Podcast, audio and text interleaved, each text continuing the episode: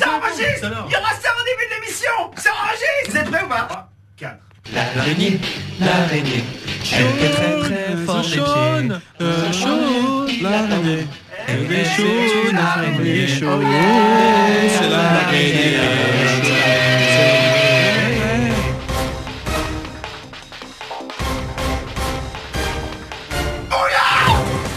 Bouya, en effet, bonsoir et bienvenue dans ce 29e numéro de Comics Outcast, le podcast qui pendant une heure vous parle de comics. La grammaire française ne fait pas partie de cette émission, mais c'est pas grave. Je me présente, je suis Eric, avec moi 3 chroniqueurs et un réalisateur complètement défoncé à je ne sais pas quoi, mais je pense que c'est au bonheur. À moi-même. Il y a Ben. Salutations. Il y a Lane. Bonsoir. Et il y a Zeph. Salut. À la réalisation, vous l'avez entendu un peu trop fort, c'est Joe. Bonsoir. Voilà, bonsoir Joe. Ce soir, on a un programme assez sympathique pour vous, comme toutes les 2 semaines. Il y a Tooth and Claw, Fight Club 2, Starve. On va faire un petit focus sur le personnage préféré de Zéphiriel, j'ai nommé Harley Quinn. Bouya. Et enfin, dans la rubrique Hors les bulles, on va vous parler du dessin animé Guardians of the Galaxy. Hors les bulles. Hors les bulles, hors les bulles. Comme d'habitude, je vous rappelle que vous pouvez commenter l'émission en vous servant du hashtag Comics Outcast ou nous faire vos propositions sur la page Facebook de l'émission préparée pour l'occasion. Est-ce que tout le monde est prêt? Oui, oui, absolument. Ouais.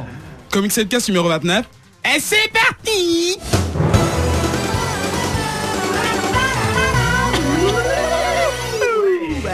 Beaucoup de bululululu. Ouais. On va pouvoir commencer avec le premier. Je sais pas quoi dire. Je me suis dit, je vais rebondir sur ma propre vanne, mais j'ai pas trouvé de follow-up. On va commencer avec la première revue de cette émission. Il s'agit de Tooth and Claw et c'est toi, Ben, qui va nous la présenter. Ouais, j'ai pas l'accent, donc je vais dire Tooth and Claw. Ok, tous. Okay. Voilà, exact, parce que je suis malade un peu en plus. Voilà. Donc je vais vous parler de cette superbe série qui est écrite par Kurt Busiek, qui notamment est connu pour Marvels, pour lequel il a gagné un Eisner Award, on le rappelle vite fait, c'est les Oscars des comics. Il est connu aussi pour Astro City, qui a été récompensé plein de fois, donc la grosse brutasse. Il a même eu lui-même un Eisner pour le meilleur auteur quoi, en 99, donc grosse brutasse de ouf. Les dessins, Benjamin Dewey, qui fait I Was The Cat et Tragedy Series, un truc que je vous chroniquerai peut-être un jour parce que ça a l'air assez dingue. Et je note, c'est vrai qu'on n'en parle pas souvent des coloristes et des encreurs, le coloriste qui s'appelle Jordie Bellaire, qui est une fille, pardon, qui est elle aussi a gagné un Eisner Award pour Manhattan Project, donc on a parlé dans une ancienne émission. Au tout début de l'année dernière. Donc voilà, donc là le casting est quand même assez vénère. C'est un comics Image Comics. Oui. Et donc ça raconte, c'est dans un monde imaginaire, en tout cas fantastique, dans lequel les personnages sont des animaux, des furries, voilà, mais non, putain, toujours pervertir les trucs, qui sont en fait des humanoïdes avec des têtes d'animaux, donc tous les animaux de tout type. Et dans ce monde est divisé en castes.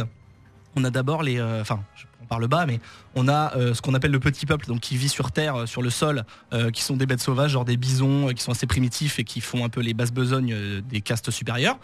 La caste du dessus, ce sont des personnes riches, aisées et des magiciens, mais pas que, qui vivent eux dans des cités flottantes, parce que grâce à la magie, etc. Parce que oui, je l'ai pas dit, mais c'est un monde magique, pardon. Ouais, c'est pour ça que j'ai dit pardon. Tu te calmes. Et encore au-dessus, d'autres magiciens encore plus puissants dans des villes encore plus au-dessus, et au-dessus, les dieux. Voilà. Donc ça, c'est pour mettre le petit, la petite peinture, enfin le petit. Le tableau. Ah, le tableau. Le tableau. Pareil, peindre le tableau. Exactement.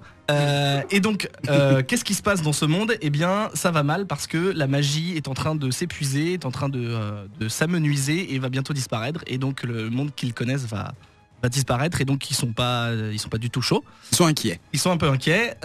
Et donc, arrive une magicienne, enfin, une des nombreux magiciens, un facochère, plus précisément, j'allais dire une femme, mais c'est un facochère, qui a une solution, ça serait ramener le grand champion. Donc, le grand champion, je le dis vite fait, c'est une légende qui existe, qui dit qu'il y a longtemps, un grand champion a vaincu le mal et ouvert les portes de la magie et a répandu la magie sur le monde. C'est à partir de ce moment-là qu'il y a eu de la magie.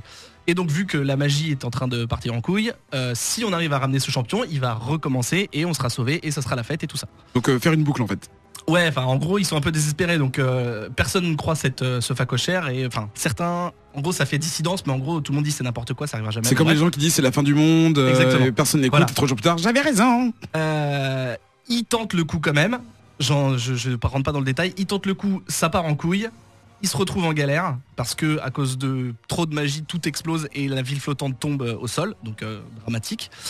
Et voilà, je m'arrête là. Ils sont grave en galère parce que c'est un monde, en fait, c'est comme si des rois tombaient dans un village de paysans. Enfin, tu vois, ils ont peur parce qu'ils sont détestés. Ils n'ont pas l'habitude, voilà, ils sont un peu cet environnement. Etc. Enfin, pas tous, hein, ils sont pas tous pédants et tout. Il y a des magiciens qui sont assez humbles et tout ça, mais en gros, voilà, ils sont en galère. Il y a certains passages de l'intrigue que j'ai pas révélé exprès parce que je préfère que les auditeurs le découvrent eux-mêmes.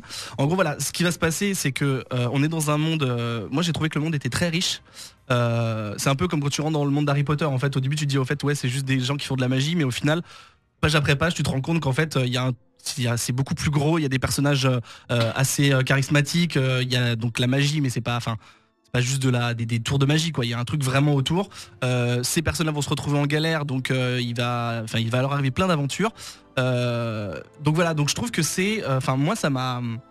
L'histoire m'a accroché, déjà parce que je trouve que je parlerai des dessins après, mais le parti pris de faire des animaux humanoïdes, je trouve ça plutôt cool parce que déjà c'est pas trop commun. Enfin plus trop, quand on était petit les dessins animés il y avait ça, ça m'a un peu rappelé ça. Tortue Ninja much. Ouais non mais même tu sais genre Sherlock Holmes de Miyazaki, oui, ce genre de truc. Voilà. Donc ça j'ai trouvé ça plutôt cool et en fait ce que j'ai trouvé vraiment bien c'est que ça permet de faire passer des expressions beaucoup mieux qu'avec un être humain je trouve. Peut-être parce que je sais pas, enfin moi en tout cas j'étais plus sensible à ça. Ouais Zef tu voulais dire? Non j'allais dire au-delà de l'expression en fait ça fait surtout, ça donne une personnalité directe en fait. Exactement ce que j'allais dire en fait, vu qu'on caractérise dans nos têtes les animaux, genre là j'en ai pas parlé mais un des personnages principaux c'est un jeune garçon, on va dire ça comme ça, qui est un pitbull, enfin ouais. Une tête de pitbull. Donc en fait c'est un chien donc il est aventureux, il est curieux, enfin tu vois on sait tout de suite que droits, voilà exactement. On voit le facochère, enfin la sorcière dont j'ai parlé c'est une meuf un petit peu nature, un petit peu sauvage. Donc du coup facochère, à un moment on voit un hibou donc qui est hyper hautain, un peu comme un hibou, on a pas envie de le. Enfin, non mais tu vois, c'est en fait, en gros c'est comme ce que disait, en fait c'est ça, on a une idée un peu sur la psyché de certains animaux et en fait je pense que ils les ont choisis pour ça. Souris, en fait. La souris qui est complètement mignonne et qui. Voilà c'est ça. Le chat qui est hyper maniéré et tout ça, donc ça c'est vraiment cool. Et donc j'en viens au dessin que j'ai adoré, j'ai vraiment trouvé les dessins soignés. Il y a pas un style transcendant, enfin je veux dire c'est pas un mec où on va dire ah il y a vraiment un style particulier, c'est bien dessiné. En plus c'est des animaux donc c'est facile à foirer quand même des animaux. Non mais c'est vrai, enfin je trouve là, enfin c'est vraiment comme je l'ai dit c'est vraiment très riche. Tu vois, ils ont des costumes, ils ont, enfin il y a tout un univers. C'est bête mais des fois il y a des détails genre ils ont des boucles d'oreilles un peu comme dans Naruto. Tu sais où tu dis Naruto c'est riche parce qu'ils ont certains vêtements qu'on voit pas ailleurs. En gros il y a cette espèce de personnalité où tu dis en fait on est dans un univers. Ils ont créé une culture. Exactement. C'est un univers magique, il y en a des milliards, mais là c'est cool parce que il y a plein de trucs qui nous mettent dedans, c'est immersif, etc. Et donc le dessin, voilà, je disais, est pas hyper original, mais par contre c'est hyper soigné. Les couleurs sont très belles, donc je l'ai dit, c'est Jordie Bellaire qui a eu des récompenses. Voilà, je trouve que, enfin, moi j'ai vraiment vraiment accroché, et je pense que je vais lire la suite parce que j'ai envie de savoir ce qui va leur arriver. Et voilà, donc je peux que le conseiller, c'est frais et je trouve que ça fait du bien. Ok, parfait. On va demander son avis à Zef. Tu l'as lu, est-ce que tu as aimé? Alors oui, je l'ai lu, parce que j'ai fait mes devoirs. Et alors, je n'ai pas apprécié plus que ça en fait. Le problème c'est que j'aime beaucoup Donjons et Dragons. Et ça m'a complètement rappelé l'univers. Et j'aime beaucoup aussi De Cap et de Croc. Je sais pas si vous connaissez, c'est une BD française et c'est à peu près la même chose. Donc en fait, c'est un espèce de mélange des deux. C'est un univers complètement fantasy. J'arrive sur l'idée de Joe. C'est parce que je le vois remuer la tête, c'est pour ça. Non, mais il est pas content. Je suis pas content. T'es pas d'accord. Elle est très éloignée, mais j'y viens en fait. Le truc, c'est que voilà, c'est un monde complètement fantasy. Ok, c'est un monde de fantasy avec de la magie, avec des héros, des guerriers, une c'est une prophétie bizarre d'un guerrier qui serait venu sauver une fois le monde et qui va, il faut rappeler machin et tout. Et si tu veux, je vois pas, enfin j'ai l'impression de voir où ça mène avec les castes, avec les trucs, les machins. C'est pour ça que c'est complètement type Donjons et Dragons, je vais me faire taper par les puristes sinon, c'est type Donjons et Dragons, donc c'est type fantasy, role-playing, tout ce que tu veux, et de Cap et de Gros, parce que ce sont des animaux à la place des humains, en fait, tout simplement. Après, il n'y a pas tout l'univers et toute la poésie qu'il peut y avoir dans Cap et de Gros, que je conseille largement d'ailleurs. Donc pour le coup, c'est ça. C'est juste qu'après, le dessin, j'ai kiffé Maras. Il est super beau, il est super soigné, c'est pas des couleurs ultra flashy, donc ça passe très bien, c'est vraiment superbe. Après, j'ai pas été transcendé, j'ai poussé jusqu'au 3 pour dire ok, quand même, je vais lire jusqu'au bout, voir si tout le côté prophétique et tout ça, ça m'a un petit peu gonflé parce que trop vite vu, trop vu, trop remâché, à mon sens, encore une fois, mais parce que je suis une type de personne qui a lu beaucoup ce genre de choses, donc je suis un peu blasé, je pense, par ce genre de choses. Sinon, pour une personne lambda, je veux dire, qui est pas forcément accro à ce genre d'univers, ça passe super bien. C'est vraiment un très bel univers, il est très bien construit, comme je disais, il est très bien pensé, il y a des petits détails qui font vraiment toute la différence sur ce type d'univers et sur pas mal de bouquins de littérature qui se veulent être des bouquins de fantasy. Donc il a un très bon niveau selon moi, mais pour moi, je suis peut-être un peu blasé de la chose, quoi. Merci Zef. Stéphanie, qu'en as-tu pensé ? Écoute, moi je vais pas trop pouvoir aider Ben sur ce coup-là parce que je rejoins Zef, c'est-à-dire que j'étais très très emballée quand il est sorti, ça me plaît énormément graphiquement, c'est très très beau, mais après au niveau lecture, je me suis très vite lassée en fait du titre, c'est-à-dire que j'ai eu du mal à aller jusqu'au 3, dans le sens où ça reprend effectivement beaucoup de choses que quand on aime par exemple lire de la fantasy ou des choses comme ça, ou que on a déjà vu pas mal de fois justement des personnages qui sont des animaux, on les a vus dans Moss Guard, on les a vus dans j'ai pas mal de titres, des animaux du Watkatsu. Oui, aussi Castor. Voilà, Père Castor effectivement. Mais voilà, c'est du déjà vu, et la prophétie, l'être qui doit revenir les sauver, etc.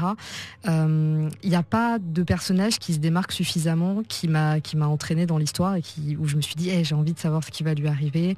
Il est hyper charismatique, ou voilà. Donc je l'ai lu, mais sans plus d'attrait que ça. Ben Puisef. Ouais, en fait non, je pense que après c'est l'impression que moi j'ai eue, mais au fur et à mesure des pages et des numéros, j'avais l'impression de découvrir de plus en plus le vaste monde, et du coup je me dis, après vous, je comprends que ça vous branche pas, mais je me dis que plus ça va avancer et plus ça va s'ouvrir, enfin le monde va s'ouvrir, et plus peut-être l'intrigue va se compliquer et que du coup ça va être un petit peu moins banal. Je sais pas, hein, c'est mon impression. Le problème que j'ai eu, c'est que je l'ai lu en temps réel. En fait, je l'ai pas lu pour l'émission. Je l'avais lu quand il est sorti. Il y a eu pas mal de retard sur les sorties, et au final, à chaque fois que tu rates un numéro, mais que tu lis le deuxième numéro, t'as l'impression qu'il faut relire tout ce qui s'est passé avant parce que t'as un peu oublié. C'est très riche, c'est très dense, voilà. Et du coup, tu te dis merde, qu'est-ce que j'ai lu avant ? Et du coup, moi, j'y suis pas revenue à chaque fois avec plaisir. Je me disais, ah merde, il faut que je me relise d'issue d'avant. C'était un travail. Voilà, c'était vraiment un boulot, et voilà. C'est pour ça, c'est dans ce sens-là. Peut-être en le lisant, ça m'arrive, en le lisant en TPB, peut-être que ça va mieux passer. Mais là, je vous dirais, moi je vais continuer, donc je vous dirais. Mais... Et enfin, Zef ? En fait, non, je voulais rebondir sur ce que disait Lane sur le côté, j'arrive pas à accrocher sur un personnage. C'est un côté. Il y a le petit personnage de la souris qui monte une blatte, là, qui a un côté. Ouais. Un peu énigmatique, à la fin du 3e on sait toujours pas vraiment qui c'est, et en fait je le trouve ultra mignon et ultra attirant en fait, donc je vais pas continuer, mais j'aurais bien voulu savoir qui c'était, tu me diras ça. Et pour conclure, Ben. Ouais, je voulais ajouter juste un petit truc, c'est que si vous cherchez ce truc-là, à moins que vous alliez dans un bon comic shop, ça s'appelle Tooth and Claw, mais ça a été renommé The Autumnlands, donc les mondes de l'automne, enfin les pays de l'automne, Tooth and Claw, et à mesure que ça va passer, en fait ils vont larguer le Tooth and Claw pour garder que The Autumnlands. Un univers étendu ? Non, j'explique pourquoi. C'est parce qu'en fait, ce qui est cool, c'est que à la fin du comics, l'auteur, donc l'auteur explique un peu, enfin c'est le courrier des lecteurs en gros, mais dans le premier, ce qui était cool, c'est qu'il n'y avait pas encore de courrier des lecteurs, donc en fait il dialogue avec les autres personnes qui travaillent sur le comics, donc le dessinateur, le coloriste, etc. Voilà, où en fait il raconte ces histoires-là, et il parle à un moment de ce changement de nom, et il dit qu'en fait au tout début, quand il voulait l'appeler comme ça, il s'est renseigné, et ça existait déjà, il y avait un comic qui s'appelait Tooth and Claw chez Image Comics, c'est laid, j'ai regardé, ça c'est moche. Du coup il s'est dit ah merde, mais il a regardé et ils se sont dit ah ils ont plus les droits dessus, donc on va pouvoir l'appeler Tooth and Claw. Et au final il s'avère que les auteurs de cette série ont renouvelé les droits pour 2012 ou je sais pas combien. Du coup ils se sont dit ah on est dans la merde, du coup on va rajouter The Autumnlands pour que ça soit différent, et au final ils se rendent compte qu'ils vont virer complètement Tooth and Claw pour garder The Autumnlands. D'accord. Donc, voilà.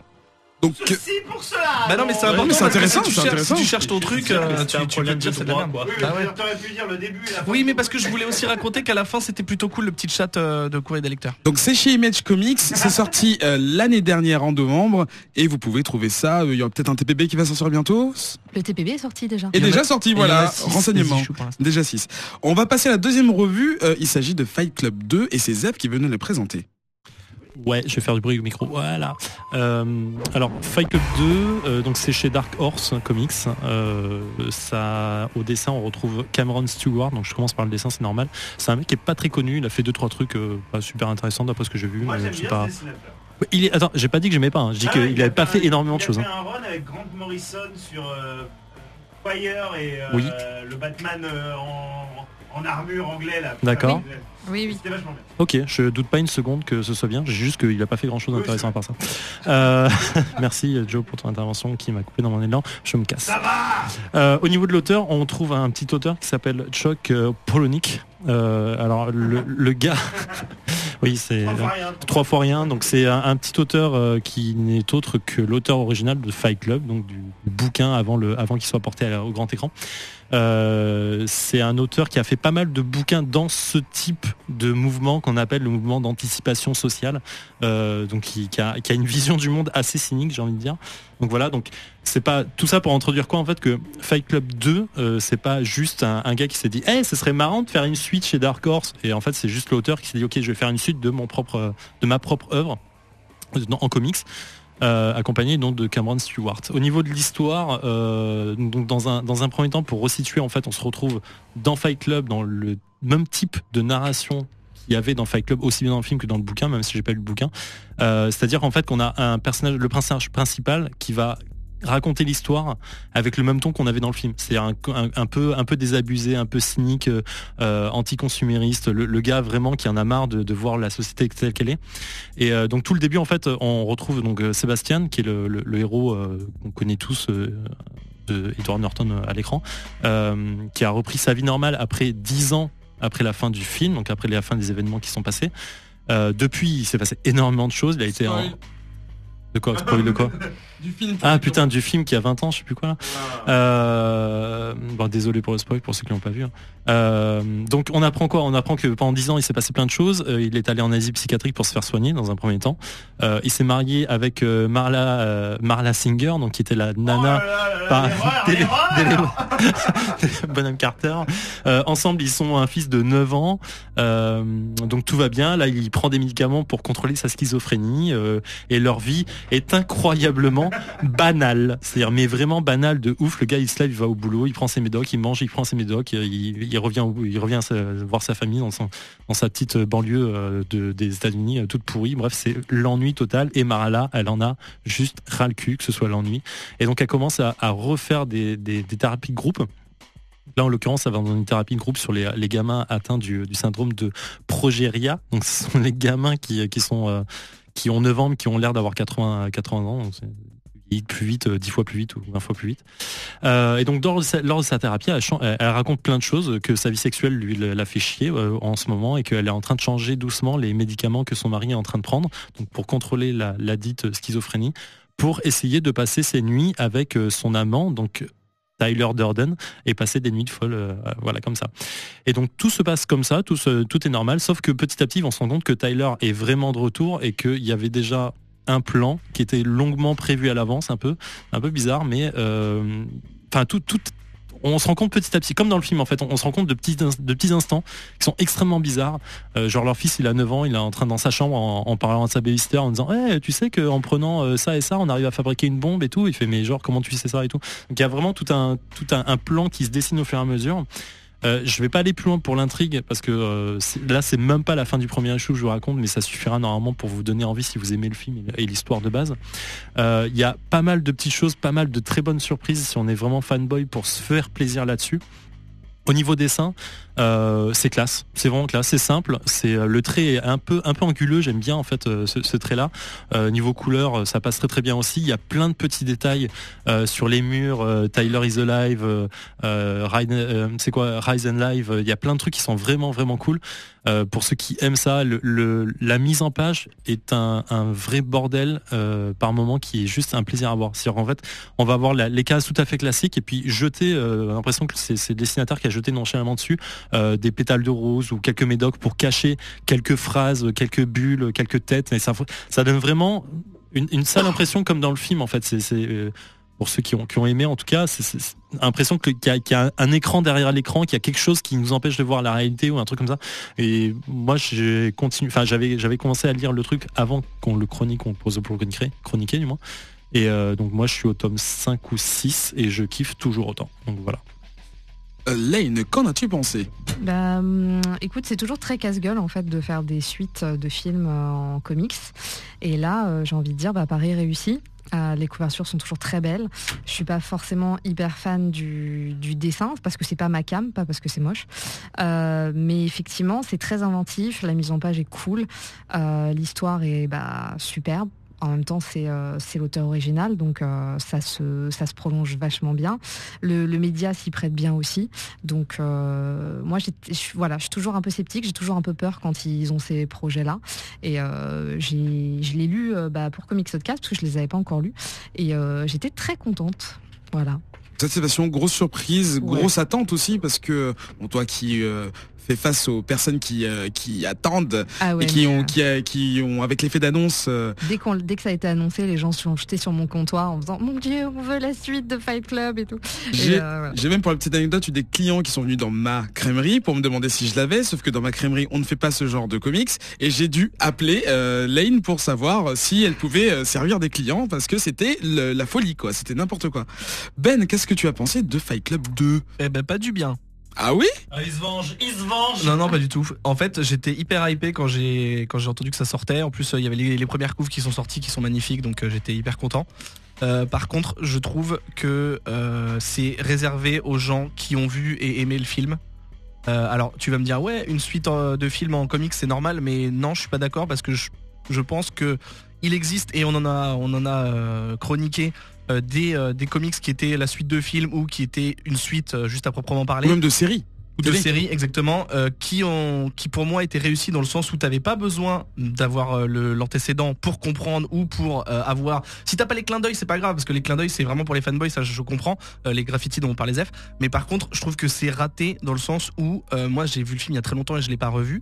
Mais du coup c'est un bon test parce que j'ai pu me rendre compte que si tu te souviens pas trop du film ou que t'es pas fan, et en fait tu comprends, c'est pas que tu comprends rien, c'est qu'en fait t'es exclu. C'est-à-dire que c'est exactement ce que j'ai demandé en fait. Est-ce qu'il faut voir le film pour d'habitude je avoir dis non le film. Et là je sais pas, peut-être que quelqu'un qui aura pas vu le film ou il y a longtemps aura un avis différent du mien, mais en tout cas moi qui suis très bon public, j'ai trouvé que c'était dur de rentrer dans l'histoire, même si je me souvenais du personnage, du twist, etc. Du setting, mais, voilà, j'ai trouvé que c'était dur de se mettre dedans, que c'était très cryptique, alors que le sujet c'est sur le psychique et tout, donc c'est normal que ce soit cryptique, mais là justement ça m'a empêché de comprendre tout ce qui est, toutes les métaphores graphiques, tout ce qui pouvait être, enfin j'étais complètement exclu, donc j'ai vraiment essayé de comprendre, j'ai lu les 3 premières issues, j'ai vraiment essayé de comprendre, j'ai quand même j'ai quand même aimé le dessin, les trucs dont parlait Zef, le fait qu'il y ait des pilules posées sur certaines cases ou bulles que tu peux pas lire, ça j'ai trouvé ça bien aussi, même si ça m'a pas aidé à comprendre.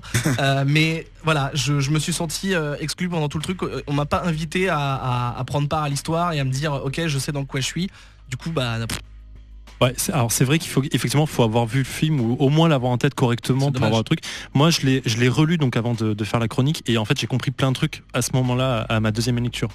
Pour le coup, il y a un truc qui est, enfin tu vas pas assez loin, mais je vais aller un peu plus loin pour toi. C'est vrai que maintenant l'histoire est cool si on est fan et tout, mais maintenant c'est comme plein de trucs, si t'es pas fan ça sert à rien de lire un truc, mais je finis ce que je veux dire, c'est pas là où je veux en venir. Là où je veux en venir, c'est dire, c'est l'histoire est pas ultra surprenante non plus en fait. Si on est fan du truc à la base, même si on connaît juste l'histoire, en comics, ça reste le problème d'un comics, c'est que tu peux pas aller aussi profondément que tu voudrais dans l'histoire que pour un film ou pour un bouquin encore moins. Mais du coup, ça reste assez léger et du coup, il y a pas énormément de surprises sur toute l'histoire, mais ça reste ultra agréable à en lire parce que c'est bien écrit en fait. Bien sûr, ça mène très bien. Je pense que Polonic est assez balèze pour arriver à te faire entrer dans ton univers sans que tu aies un antécédent, et du coup je trouve que c'est dommage. Ok, alors Fight Club 2 c'est disponible chez Dark Horse. De ce que j'ai compris, le relié sortira que l'année prochaine en mars, si je me trompe pas, mars ou avril. Oui, la date de mémoire, la date est assez lointaine, mais en même temps c'est normal, ils veulent énormément capitaliser sur les issues. Ouais. Et nous, je sais que quand on les a régulièrement, on est obligé d'en recommander et on en commande beaucoup. Même des anciens à chaque fois. Ben en fait, c'est une des rares séries où j'ai laissé pour l'instant les 5 numéros en facing, donc c'est-à-dire qu'en fait ils sont toujours en rayon comme une nouveauté, et je les ajoute les uns derrière les autres et ça continue à partir, et régulièrement on vient me dire vous n'avez pas le 1, le 2, le 3, d'accord, le 4. D'accord, donc le bouche à oreille continue pour une série qui a quand même maintenant plus de 6 mois. Donc forcément ils ont raison quoi. Ok, alors on va passer à la troisième revue, il s'agit de Starve. Chez Image Comics, c'est toi Lane qui va en parler, tu gardes la parole. Hey, donc ouais, ce soir je vais vous parler de Starve. On m'a fait remarquer que je vous présentais souvent des séries avec un seul mot. Oui. Mais parce que je trouve que c'est des bonnes accroches en fait, quand un titre est bon comme ça, comme Rumble la dernière fois ou là, enfin. Ça capitalise toute l'essence de la série. Voilà, tu le dis. Et là, Starve, je trouve que ça résume vraiment l'essence de la série. Donc, qu'est-ce que ça raconte Starve ? Donc déjà, c'est de Brian Wood et Daniel Zezelj. Donc Brian Wood, on le présente plus. Il a fait quand même beaucoup de choses. Bon, pour ceux qui le connaîtraient pas déjà, il a fait DMZ. Grosse série chez Vertigo. Il nous a fait Mara aussi et pas mal d'autres petites choses comme ça. Northlanders, putain. Aussi Northlanders. Northlanders, ok. Meilleur BD de Viking. Non mais meilleure blague sur Olivier Tom quand même. Jamais. Putain, j'avais une autre blague, je vais me retirer la peur tout à l'heure. Lane. Pardon Lane. Non mais c'est pas grave, je vous excuse les garçons.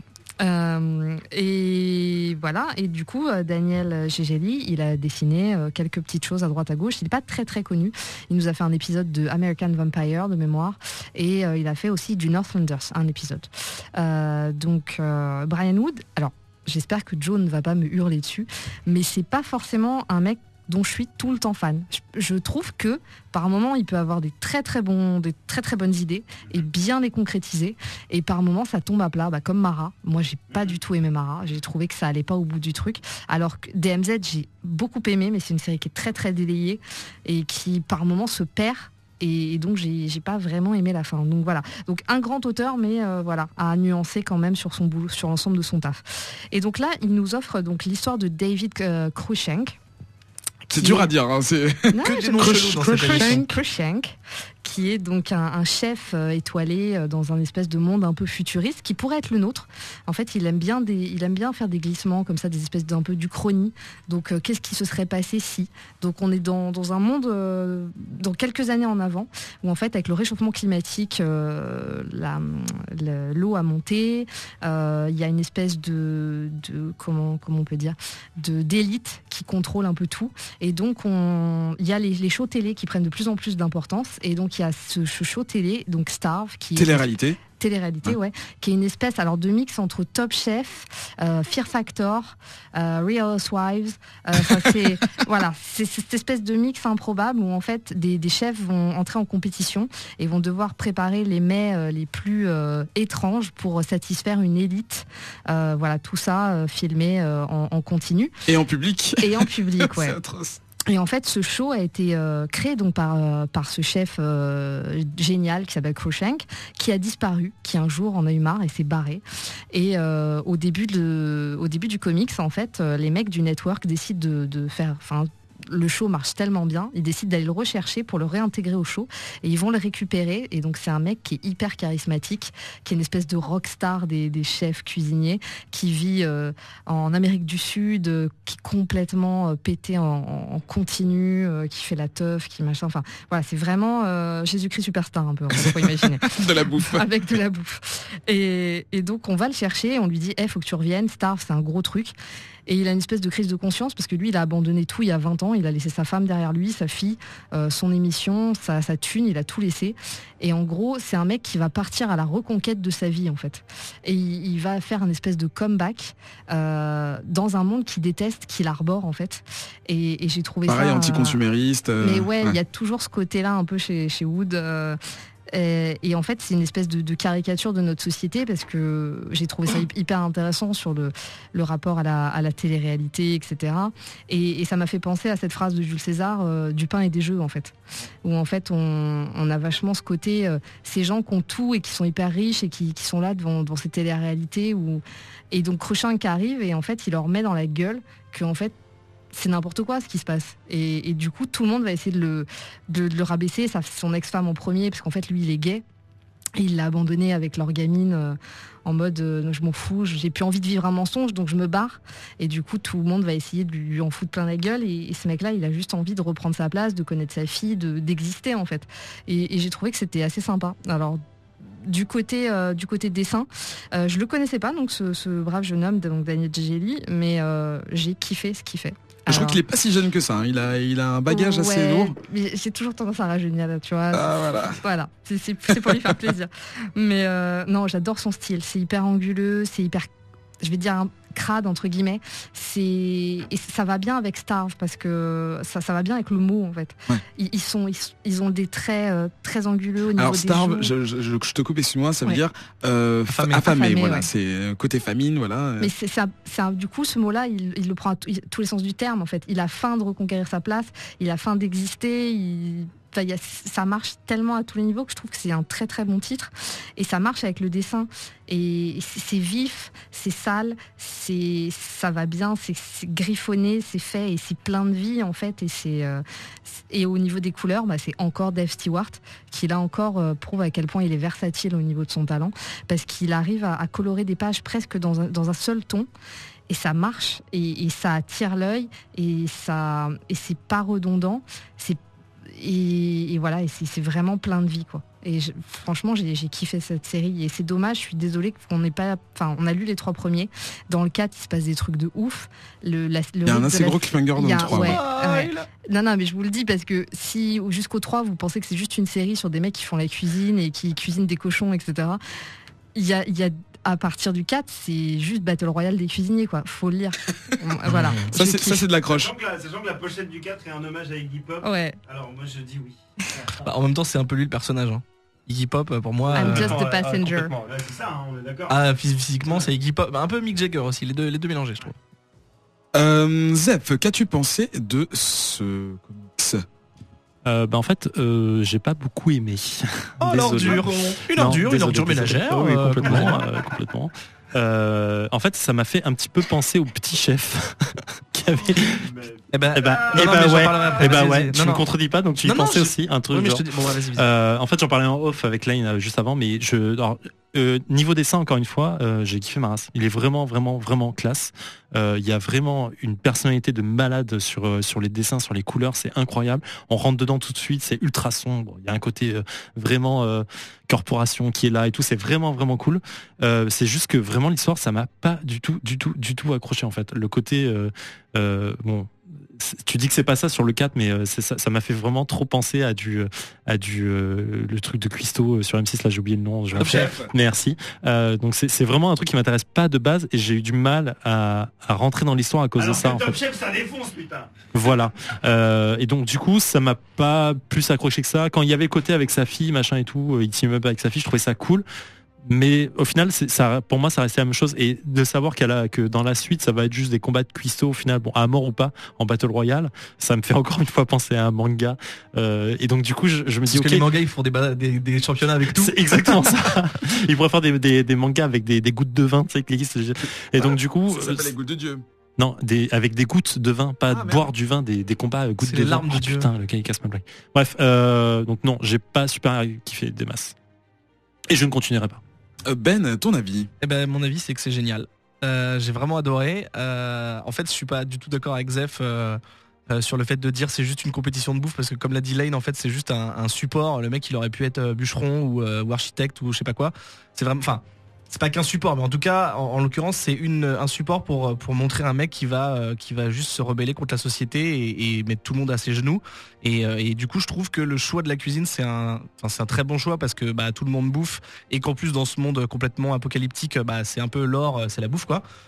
Donc j'ai vraiment adoré l'histoire, le personnage, il m'a transcendé en fait. J'ai trouvé vraiment, le dessin est hyper simple, enfin. Il est dégueulasse, mais les traits sont hyper simples, c'est-à-dire que on voit que le perso est ridé, enfin qu'il a une gueule quoi, alors que le dessin est hyper simple. Donc ça, j'ai trouvé ça ouf, et j'ai trouvé que le perso est hyper charismatique, il est puissant, c'est un mec qui est brisé mais qui met tout le monde à ses pieds et je le trouve même sexy. Enfin, il est, pour moi c'est génial. Et ce que je voulais dire à propos des dessins, c'est que ce qui m'a surpris, c'est qu'en fait le trait du gars, donc et comme on l'a dit, c'est hyper crade, on dirait un mec qui dessine au charbon sur un bout de carton, et en fait c'est complètement à l'inverse du style qu'il aurait fallu pour faire un truc de bouffe basique. Parce que la bouffe, en fait c'est là que je rejoins Zev quand il parle du petit chef et des mangas de bouffe, c'est qu'en général dans les mangas de bouffe il y a des couleurs hyper pétantes, c'est hyper lumineux, il y a ça scintille et tout ça pour mettre en valeur la bouffe et que ce soit appétissant, etc. Et là en fait c'est un truc qui traite de la bouffe et donc bah, des arts de la bouche, et en fait c'est comment dire, c'est presque sale. C'est presque sale, ouais. Parce que le trait est noir, il y a peu de couleurs. Enfin, quand il y a des couleurs, elles sont pétantes, mais sinon la plupart du temps c'est assez terne. Et donc du coup, pour montrer la bouffe, il y a rien de pire. Et pourtant, malgré ça, je trouve que les trucs sont appétissants, que les plats qu'il fait, tu dis mais putain, ils ont l'air trop bons. En plus, tu vois les réactions des personnages. Enfin, en gros, je me suis dit mais c'est pas du tout le dessin qu'il faut pour de la bouffe, alors qu'en fait ça marche super bien et que c'est génial. Je préfère ça plutôt que s'il avait été dessiné avec des trucs réalistes et de la bouffe fumante avec des brillances et tout ça, ça aurait été moins bien. Donc non vraiment très très bien, et je vais continuer, surtout si dans le... J'avais peur justement, ma réserve c'était de dire ok, bah une fois qu'il aura gagné le concours, parce qu'évidemment il va le gagner, il est trop génial, qu'est-ce qui va se passer ? Voilà, qu'est-ce qui va se passer ? Mais là Lane est en train de dire que dans le 4 ça dérive complètement, donc je suis méga chaud. Lane, ouais. Pour conclure. Ouais, parce qu'en fait, je pense que c'est pas tellement le concours, c'est est-ce qu'il va réussir à... Parce que gagner, c'est qu'un des objectifs, mais il y a aussi sa fille, il y a pas mal de choses. Et puis lui-même, il faut pas qu'il se perde en route, donc il y a plein de choses, plein d'objectifs, plein de sous-trucs, et je pense que ça va être cool quoi. S'ils font un film, ça sera Iggy Pop, je pense qu'il jouera. Oh, s'il a encore envie à ce moment-là. Ah oui, il est assez maigre, il est bien. Alors, Starve, c'est chez Image Comics, ça vient tout juste de commencer en juin, donc vous pouvez rattraper les épisodes. Il y a 4 sorties à ce jour, donc voilà, vous pouvez nous rattraper. C'est la fin des revues. Comme d'habitude, vous pouvez laisser vos commentaires sur les comics dont on a parlé ce soir avec le hashtag Comics Outcast, ou sur la page Facebook. On va passer à... pourquoi je fais tout ça ? On va passer juste après la pub. Salut, c'est Inks, je vous donne rendez-vous dans le Player Club pour parler de jeux vidéo. De l'actualité, de l'humeur, des interviews, de la rétrospective ou encore des dossiers, tout est possible au Player Club. Dans cette émission, vous pouvez réagir en direct au hashtag le Player Club et ainsi poser vos questions à mes invités. Pour vous donner une idée de ce qui vous attend, dans le précédent numéro, le Player Club a parlé de doublage dans le jeu vidéo avec l'acteur Serge Thiriet, mais a aussi pu évoquer des sujets comme le traitement du jeu vidéo dans la presse généraliste. Le Player Club s'intéresse aux jeux vidéo sous tous les angles sur Radio Kawa.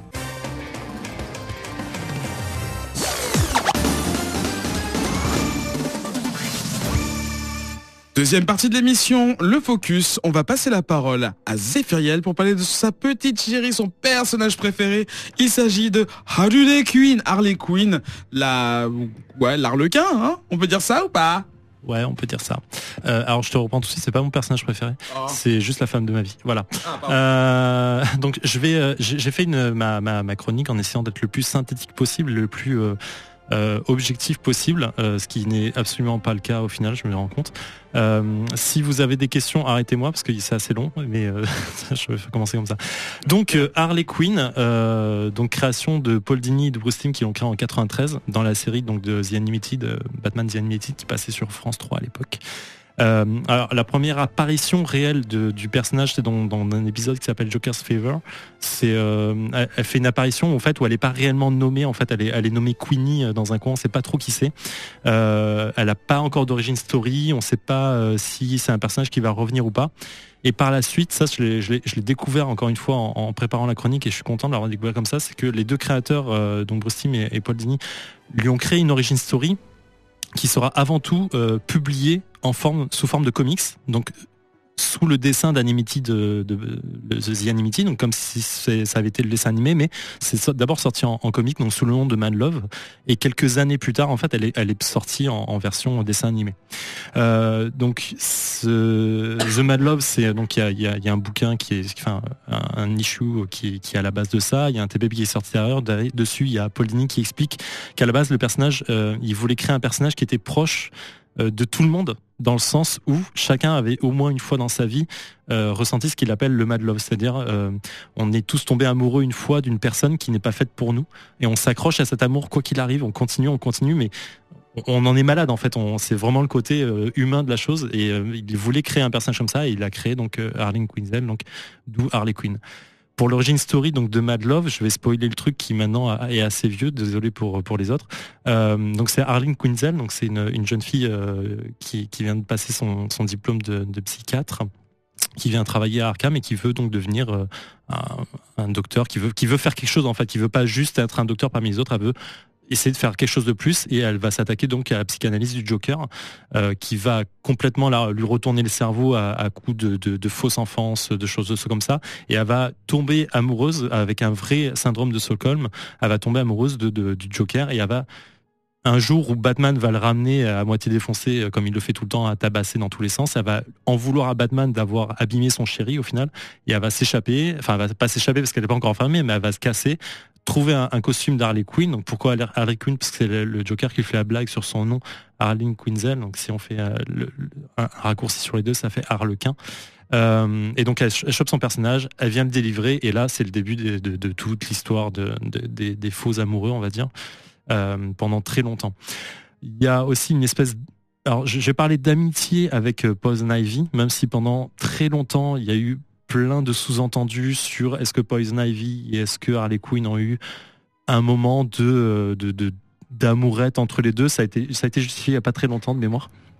Vas-y, reprends-moi si besoin. Non, il n'y a rien. Elles font des pillow fights. Voilà, faire des pillow fights avec ses copines. Il n'y a pas que ça, mais bon, ça a été un moment dit sur Twitter par je crois que c'est Paul Dini qui l'avait dit. Donc, pourquoi je parle de Poison Ivy tout de suite? Parce que à un moment en fait, elle va récupérer les Queens sous le coup où elle s'est fait tabasser par le Joker, comme ça arrivera très souvent.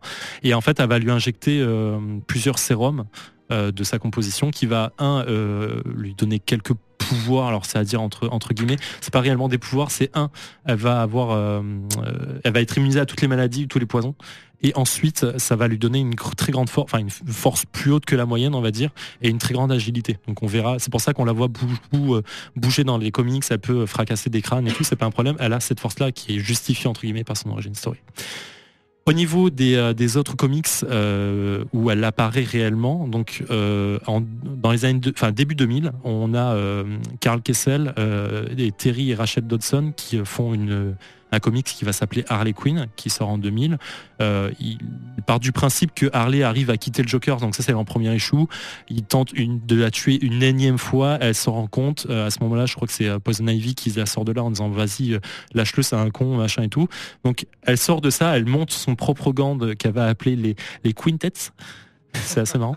Donc ils sont habillés comme elle, un peu bizarrement. Et donc ça va être une série d'aventures qui va durer de 2000 à 2003 en 38 numéros. Ça n'a pas eu un franc succès, faut le dire. Les aventures sont très légères. On va relever juste le moment où elle va presque deviner par hasard l'identité de Batman et trouver l'ouverture de la Batcave. Il y a une grosse partie de la série, un gros arc qui va se passer quand elle va mourir et elle va partir en enfer et ainsi de suite. Donc c'est léger, c'est pas très drôle, c'est pas oufissime, on comprend que la série se soit arrêtée. J'ai pas les 38 numéros, donc je peux faire la liste sur Twitter de ce qui manque si vous les avez, merci de me les vendre pas très cher, c'est très sympa. C'est pas vrai, mais ça reste la façon de penser, c'est la façon dont le personnage a été pensé à la base, c'est-à-dire pas très intelligent, marrant mais sans plus, donc c'est ce qui rapproche le plus de la création d'original quand c'est pas Paul Dini ou Bosting qui l'anime entre guillemets. Donc c'est pas ouf, mais si on est fan comme je peux l'être, c'est intéressant de les lire. Il y a des petites choses, des petites perles de sa vie personnelle qu'on peut apprendre. Une des meilleures séries de comics où elle apparaît aussi. En fait, je vais faire que ça. Je vais parler que des comics où elle apparaît. C'est le plus intéressant en termes de trucs. Donc on va parler de Gotham Sirens. Ça c'est une création de Paul Dini, en tout cas pour les premiers, avec Guillaume March au dessin. Ça commence en fait avec Catwoman qui se fait tabasser par un vilain de seconde zone parce qu'elle a eu un problème au cœur il y a pas très longtemps avec un mec qui s'appelle Hush, je crois. Donc là, Poison Ivy l'aide, elle team up ensemble avec Harley Quinn, elles essayent de deviner qui est Batman. Donc il y a toute une histoire autour de là. C'est une très très bonne série pour le coup. On en apprend sur Harley Quinn, on apprend pas mal de petites choses sur sa vie perso, sur sa vie de famille, enfin sa famille dans le sens père et mère, où sa mère la compare toujours à Power Girl pour dire qu'elle est une grosse merde par rapport à Power Girl. Son père est en prison, il vend des autographes de sa fille aux gardiens pour se faire des trucs. Bon, enfin, c'est assez fun d'avoir des petits points sur elle, et pour le coup sa psychologie est vraiment très proche de son état original parce que c'est Paul Dini qui l'a créé comme ça, et du coup toute la série de Gotham Sirens, je crois qu'il y a 3 ou 4 TPB pour le coup, sont vraiment vraiment intéressants à lire. Même si on n'est pas fan d'Harley Quinn, la série en elle-même vaut le coup. Je vais passer rapidement sur le Detective Comics 831 que personne ici n'a lu à part moi, j'imagine. C'est parce que j'ai pas d'argument. En fait, c'est un vieux Detective Comics que j'ai trouvé en Allemagne au hasard. Et en fait, c'est un des meilleurs pour moi épisodes qui représente vraiment Harley Quinn. En fait, elle s'échappe. Enfin, elle se fait pas échapper. Elle se fait kidnapper de Arkham pour sortir, pour aider Scarface à faire un casse. Elle le balance, bref, machin. Et le seul moment intéressant du comics, en dehors de toute l'histoire, c'est au moment où Batman la ramène à l'asile. Et en fait, là, il y a toute une phase où elle parle d'elle comme si c'était vraiment elle. C'est-à-dire comme si c'était Harleen Quinzel qui parlait d'elle dans Arkham. Et il y a une phrase qui est vraiment fantastique où elle dit à Batman « Si tu trouves Arkham flippant pour les docteurs, essaye d'y vivre en tant que patient. » Et vraiment, tu prends toute la considération du personnage. Il y a vraiment une profondeur qui est mise d'un coup, en fait. Je passe rapidement, j'ai l'impression d'être stressé par Eric qui me dit « 2008 ». Sur le reboot de New 52, nouvelle origin story. Là, on retrouve une Harley Quinn qui n'est plus amoureuse du Joker parce que elle tombe amoureuse de lui en tant que psychiatre, mais le Joker en fait l'amène sur les traces de sa propre origin story. Et en fait, au moment où il arrive devant la cuve d'acide, il la pousse dedans. Elle ressort de l'autre côté toute blanche comme lui, avec les cheveux bleus, cheveux rouges, complètement folle. Et c'est là où elle tombe amoureuse réellement du Joker. Donc elle est plus, en fait, je parle vraiment avec le cœur là, dans le sens où elle n'est plus sous un syndrome de Stockholm, dans le sens où elle tombe amoureuse d'un patient, elle devient folle pour tomber amoureuse. Donc là, on tombe vraiment sur une autre psychologie de personnage. Ça reste complètement subjectif, c'est moi qui le vois comme ça, je vois déjà les débats sur les trucs arrivés, mais c'est ma façon de penser sur ça. Donc laissez-moi tranquille. Je se défends déjà. Donc là-dedans, elle va rejoindre la Suicide Squad. Peu de temps après, pour rappel, la Suicide Squad, c'est une cellule du gouvernement qui est mise en place par Amanda Waller, qui oblige les super vilains à se battre pour le gouvernement, pour faire des basses besognes pas très très très légales. Là-dedans, elle sera accompagnée de Black Mamba, King Shark, El Diablo, Deadshot, qui aura droit à sa petite romance avec Harley Quinn, une petite complicité. Et en fait, dans l'arc de Death of Family, donc de l'arc principal de Snyder à ce moment-là, en fait, avec le retour du Joker, il y a un très bon passage avec Deadshot et Harley Quinn où elle le torture comme un ouf parce qu'elle a trouvé le visage du Joker, elle se demande où il est. C'est assez cool. Je passe rapidement sur les dernières versions d'Harley Quinn dont lesquelles je ne suis pas très fan, mais qui présentent un personnage très comics, mais à la fois aussi très cartoon, c'est-à-dire dans le sens un peu bébête, avec des team-up un peu bizarres. On a un team-up de Power Girl, ce genre de choses. C'est pas une très très bonne façon de l'aborder à mon sens, sauf si on est fan de ça, mais bon, Amanda Conner et son mari Palmiotti, je suis pas très très fan de leur truc. Je pouvais pas parler d'Harley Quinn sans parler de Birds of Prey, la série télé qui est passée sur M6, je sais plus quoi, pendant un temps, donc 13 épisodes. Birds of Prey, c'est à voir si vous voulez vous marrer entre potes. Le seul truc marrant par rapport à Harley Quinn à ça, c'est qu'elle a 40 ans dedans, elle joue un psychiatre et c'est absolument horrible de la voir. Moi, j'en ai pleuré de larmes de sang. Complètement violée. Et bien sûr, je parle de Arkham Trilogy parce que c'est la série qui l'a rendue ultra sexy, ultra connue, et avec la très très très très très très très très très bonne le très bon voice acting de Tara Strong derrière, qui fait une apparition dans The Arrow. Merci. Je m'étonne que tu parles pas du film. Quel film ? Suicide Squad ? Moi, je l'ai pas encore vu, je peux pas dire. Suicide Squad de l'année prochaine. Si je me trompe pas, je l'attends de voir. C'est Paul Dini qui a bossé sur les jeux vidéo justement. Ouais, c'est lui qui a fait le scénario. Ouais. Complètement. Oui, pardon, ce dont il a parlé.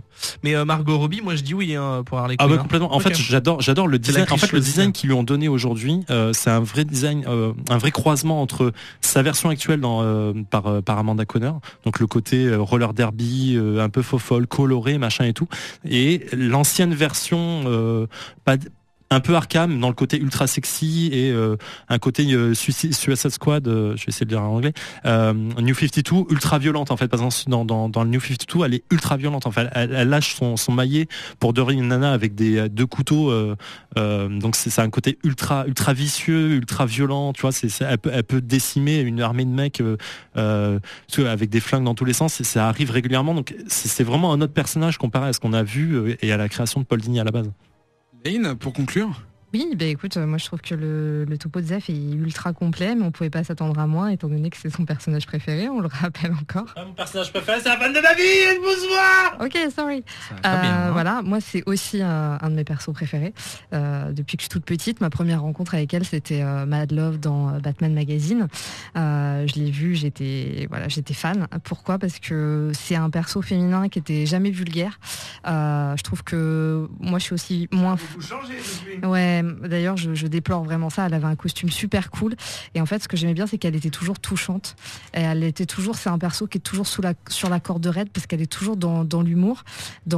Mais en même temps, elle a ce côté où elle sait qu'elle est dans une passion complètement folle avec ce personnage qui, quelque part, l'aimera jamais. Mr. G, qui passe son temps à essayer de la tuer. Et après, à s'excuser. Et elle revient et elle se rend compte que c'est dingue, mais elle peut pas s'en empêcher. Et c'est pour ça que je l'aime beaucoup.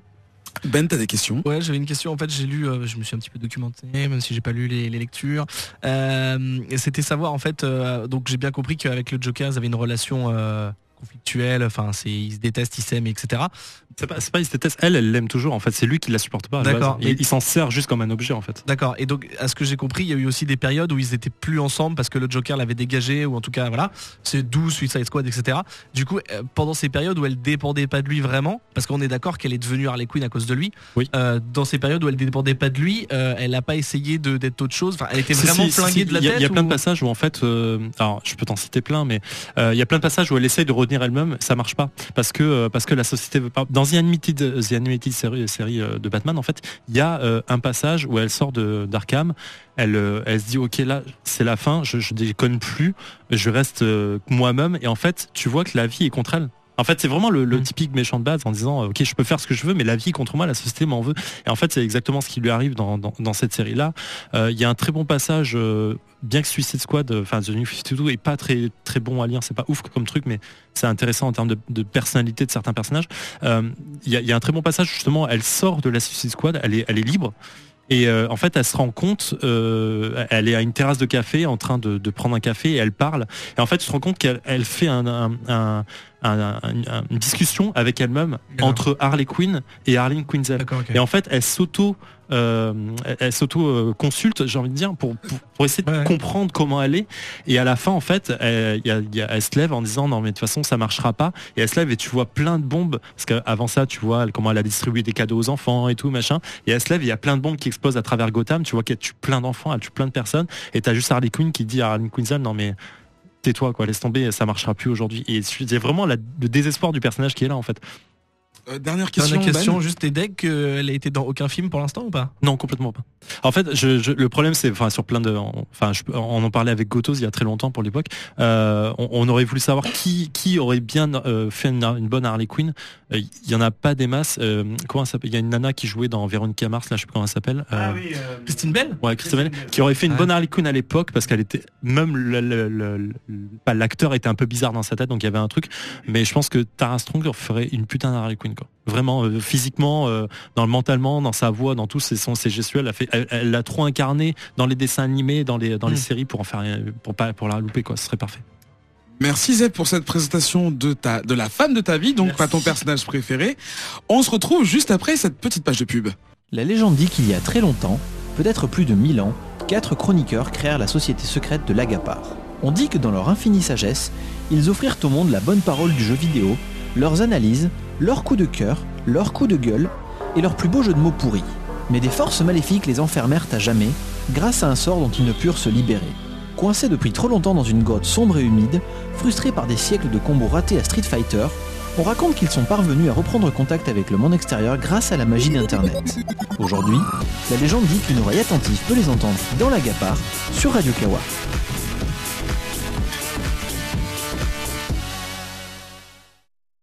De retour pour la dernière partie de l'émission, c'est Hors les Bulles. On va vous parler très rapidement de petits dessins animés, Guardians of the Galaxy, l'émission télé. En fait, j'ai pas compris pourquoi ils appellent ça. Non mais, c'est rigolo parce que je ne comprends pas pourquoi ils appellent ça TV Series, parce que c'est une version animée. Ils auraient très bien pu dire. Ça passe à la télé, donc c'est bon. Oui, mais par exemple pour Avengers Assemble, c'est pas TV Series, c'est Avengers Assemble point barre. Animated Series. Bah, tu leur écris un courrier, tu fais pas chier. Bon, vu que t'as l'air content d'en parler. Sûr. Bah moi tu sais, Guardians of the Galaxy. Toujours, évidemment. Ah bah, vas-y, bah, on t'écoute madame. Eh bien, c'est cool. Non mais en fait, pour avoir chroniqué Avengers Rassemblement, tous ensemble. Voilà, en plus on était la même team exactement, où on était hyper dégoûtés parce que c'était mal animé, mal dessiné. Là, c'est complètement l'inverse. Au-delà du fait que le sujet m'intéresse parce que j'adore les Guardians, voilà. Non mais c'est sûr, hein, j'ai foncé dessus parce que c'était les Guardians et je me suis dit bah putain ça va être comme Avengers. Et ben non, c'est bien dessiné, c'est constant dans le dessin, c'est-à-dire que c'est pas genre, je l'avais dit, hein, mais c'est pas joli à un écran et moche à l'écran d'après. Et surtout, c'est très bien animé. Bon après voilà, hein, rien à voir avec Avengers Assemble. Non, rien à voir. En gros, on est entre Avengers Assemble qui est dégueulasse et un manga qui serait ultra bien animé, un Akira, Coréens, voilà. Chez Madhouse. Voilà. En fait, on est entre les deux, c'est-à-dire que les dessins sont soignés, les animations, c'est assez inégal parce que quand c'est des dialogues ou quand c'est assez statique, on voit que les animations sont un peu pauvres, c'est-à-dire qu'il y a peu d'images par animation, mais c'est pas très grave puisque les persos ne bougent pas trop. Mais par contre, dès qu'il y a de l'action, un personnage qui court, ne serait-ce que dans les en fait avant les le premier, là on a regardé les 2 premiers épisodes, mais avant ça, il y a eu des courts épisodes de quelques secondes pour présenter les personnages. Petit morceau promo, il y a 5 minutes par épisode découpé en 2. Voilà. Enfin, par personnage découpé en 2. En gros, si tu les colles tous, ça fait un épisode de 20 minutes. Et en fait, ne serait-ce que le premier sur Star-Lord, où en fait, à un moment, il court, il est pourchassé par des créatures. Il court, mais franchement, c'est trop bien animé. Tu dis, il est vraiment en train de courir, il y a ses vêtements qui bougent. Enfin bon, voilà. En gros, l'histoire est pas dingue, c'est un peu comme le film, c'est-à-dire, il protège l'espace. Là, en l'occurrence, la menace, c'est Thanos ou autre d'ailleurs. Il trouve un artefact ou un ennemi ou machin et voilà, c'est pas très compliqué dans l'intrigue, mais par contre c'est l'univers des Guardians, donc c'est hyper riche, il y a des aliens dans tous les sens, les personnages sont intéressants et c'est super bien animé, donc moi je dis on y va. Zeph, alors je reviens juste sur le côté intrigue, c'est 10 000 fois mieux que Avengers Assemble, ce que je veux dire c'est que au contraire de tous les dessins animés du genre, c'est pas une intrigue, c'est pas du Freak of the Week. L'épisode, c'est super important en fait parce que on peut pas regarder un épisode au hasard et pas comprendre ce qui se passe. C'est juste, tu regardes le premier épisode, ok, il trouve un truc, mais il y a un cliffhanger et il y a un deuxième épisode et il y a un cliffhanger, il y a toujours un truc. L'épisode n'est pas seul en fait, il y a une saison qui s'annonce en fait. Une véritable succession d'événements. Oui, mais on n'est pas dans du Game of Thrones non plus quoi. Non mais attends, bien sûr, il faut comparer ce qui est comparable. Je parle pas en termes d'intrigue, je parle en termes du fait que ça continue. En fait, c'est un gros film découpé. Oui, mais c'est pour ça que j'ai comparé ce qui est comparable. Comparer un épisode où le gars, il y a un méchant qui arrive, il donne son plan, il se fait tabasser et il repart, et puis il y a un truc. Mais non, c'est pas ça. L'histoire continue d'un pied à l'autre. T'as l'arc général.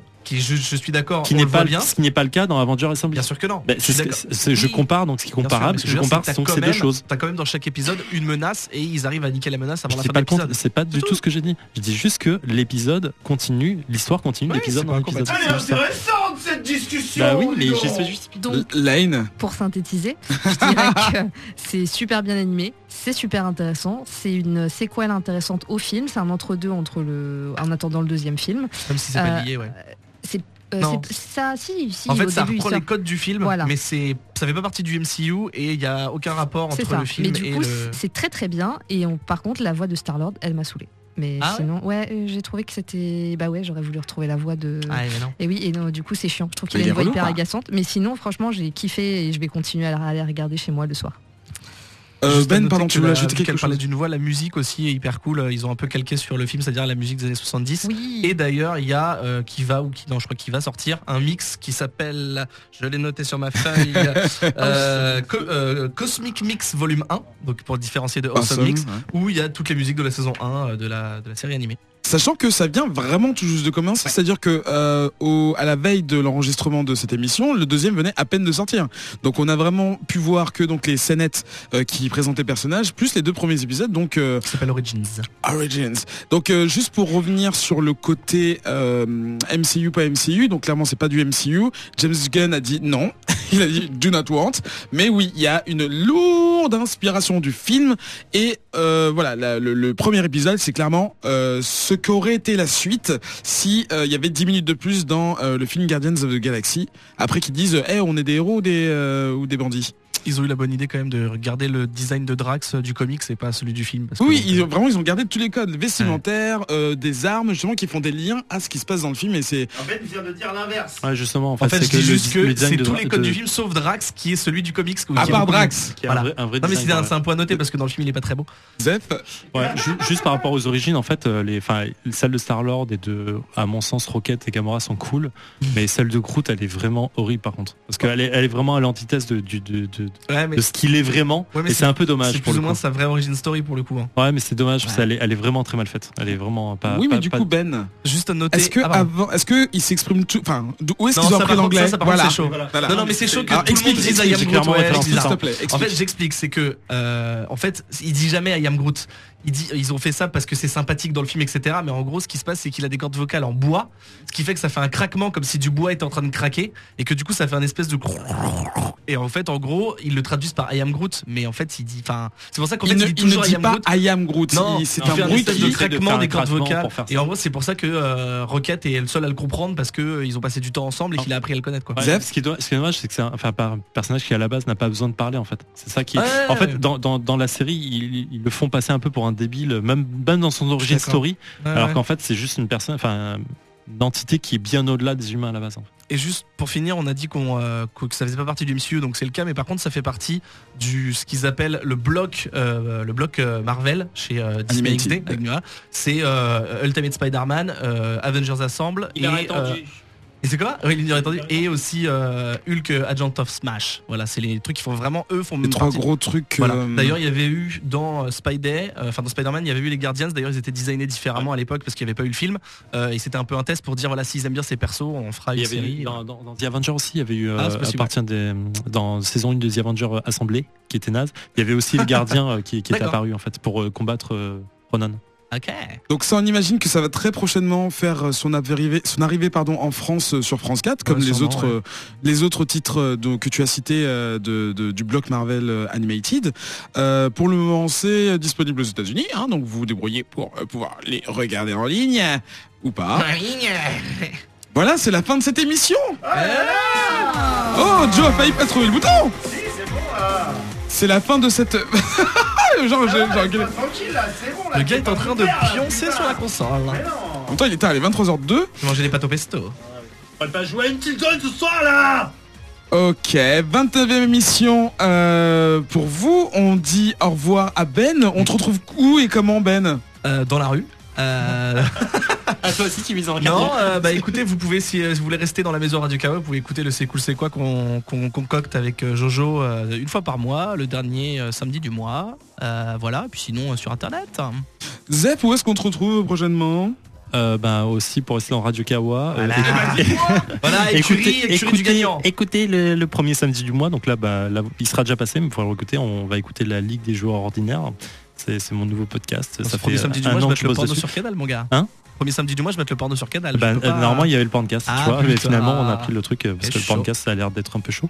Bref, donc le Live du jour dernier, c'est un podcast mensuel d'une heure qui parle de jeux de plateau, de jeux de rôle, de grandeur nature, de murder, de jeux de figurines, de jeux de cartes, de jeux de société. Et on est cool, venez nous écouter. Merci. Ça a l'air sympa tout ça. Lane, où est-ce qu'on te retrouve ? Dans mon comic shop, comme d'habitude. Ah, t'as pas de podcast, hein ? On dirait un personnage de RPG. Tu me retrouveras dans mon échappe. J'ai une quête pour toi. Finis cette quête. C'est ça. Ou alors Mademoiselle Lane en Instagram. Voilà. Yeah. Et Joe ? On te retrouve où ? Vous pouvez me retrouver dans les maternelles, dans certaines backrooms que je ne citerai pas sur cette antenne. Les backrooms du service public. Exactement. Non, sur WeFM tous les soirs 19h 23h et puis dans les maternelles les lundis matin et vendredis matin normalement, puis ensuite en replay sur les internets bien entendu. Voilà, si vous voulez vous réveiller avec le sosie de Morrissey, voilà, allumez France 5 n'importe quoi. Okay, on se retrouve dans 2 semaines. J'ai noté la date. On se retrouvera Un jour on se retrouvera. Le lundi 19 octobre, la référence à Dorothée. Voilà, arrête de me regarder comme ça, Ben, avec tes gros yeux là. Mais sinon, comme d'habitude, sur Radio Kawa, 24h/24 en streaming et en téléchargement. Voilà, écoutez les autres émissions Radio Kawa. On a un Patreon pour pouvoir aider les gens qui ont besoin d'argent. Tout ce qui est studio, matos, tout ça. Donc allez sur la page de garde de Radio Kawa. Aidez les gens, aidez-nous. On fait du bon contenu et j'espère que vous kiffez ce qu'on fait. Voilà, demain vous retrouvez Kaorine et mercredi Carrément Méchant. À très bientôt sur Radio Kawa. Bye bye. Salut. Bye. T'es content? On a fait 1h03. Voilà, 1h03. Et je suis sûr qu'il a même pas éteint. Allez, moi j'ai lancé hein. Bah attends, je recommence là. Ça enregistre. Tout est enregistré là. Bah, moi j'ai enregistré par rapport à... C'est enregistré. Mais pose ton téléphone, bordel. L'araignée, elle peut... Faut commencer s'il vous plaît. Attends, mais faut que tu coupes après l'araignée, toi. Mais vous avez pas besoin de...